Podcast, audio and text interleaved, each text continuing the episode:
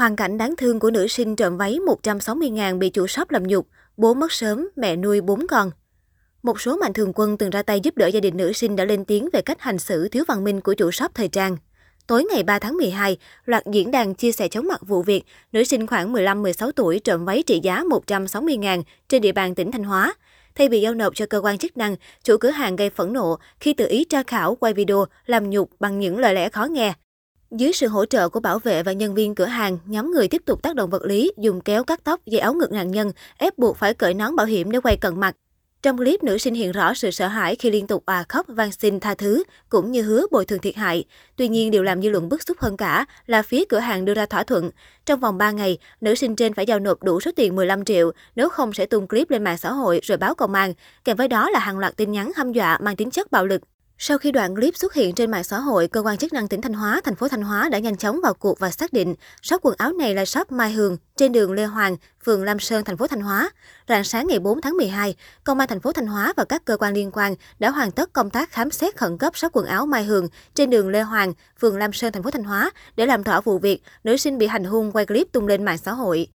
Trong khi chờ đợi điều tra chính thức từ cơ quan chức năng, mới đây một tài khoản Facebook tên HT tự nhận là Mạnh Thường Quân đã chia sẻ hoàn cảnh đáng thương của nữ sinh trộm váy để dư luận có góc nhìn đa chiều hơn. Được biết, bố của bé mất sớm vì tai nạn giao thông, bỏ lại vợ nuôi bốn người con. Kèm theo đó là người bà bị mù nên vô cùng túng quẫn. Vì không đủ tiền bồi thường nên bố mẹ con phải chạy vạy khắp nơi để vay 5 triệu đồng. Thế nhưng chủ shop thời trang vẫn một mực đòi 15 triệu mới chấp nhận bỏ qua. Mạnh Thường Quân chia sẻ, câu chuyện trên không nhằm mục đích cổ suý cho hành động trộm cắp. Tuy nhiên, một đứa trẻ chưa đủ nhận thức lại lớn lên trong hoàn cảnh thiếu tình thương cần được giáo dục bằng cách có nhân đạo hơn. Thay vì làm nhục từ thể chất đến tinh thần người khác, chủ cửa hàng có thể nhờ cơ quan chức năng và nhà trường can thiệp. Chỉ vì sự nóng tính bản thân mà dẫn đến nhiều hệ lụy nghiêm trọng, thậm chí đối mặt với dấu hiệu vi phạm pháp luật. Kính thưa cộng đồng mạng, thực sự việc này không phải của em nhưng làm con người em quá bức xúc. Bé hôm nay bị đánh trên shop M Hường là trước kia em và một anh trai gôn gôn có kêu gọi giúp đỡ hoàn cảnh nhà bé vì quá khó khăn. Bố chẳng may tai nạn mất sớm, mẹ nuôi bốn chị em còn thêm người bà bị mù. Người ta thương bé còn không hết mà nở 160 ngàn lấy tình con người. Em vẫn chưa xác minh được là chuyện ép tống tiền có thật không, nhưng em đã có nghe mẹ bé nói là ép trả 10 triệu, nhưng nhà nghèo không có tiền nên mang lên có 5 triệu, nhưng chủ shop không lấy, ép nếu sau một ngày không mang đủ 10 triệu thì phải ký giấy đóng 30 triệu, Mạnh Thường Quân nói. Vietnamnet thông tin cho đến rạng sáng 4 tháng 12, Công an Thanh Hóa vẫn tiến hành khám xét. Tại hiện trường có hàng chục người mặc sắc phục công an khám xét, đồng thời tiến hành thu giữ hàng hóa bên trong shop. Trước cửa shop, ô tô tải đang chờ sẵn để bốc hàng lên xe.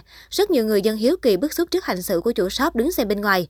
Cũng theo VTC, đến khoảng 2 giờ ngày 4 tháng 12, Công an thành phố Thanh Hóa khám xét xong cửa hàng thời trang Mai Hường. Toàn bộ quần áo, giày dép trong cửa hàng Mai Hường được lực lượng công an kiểm đếm niêm phong, đưa lên xe tải trở về trụ sở để phục vụ công tác điều tra, làm rõ nguồn gốc xuất xứ.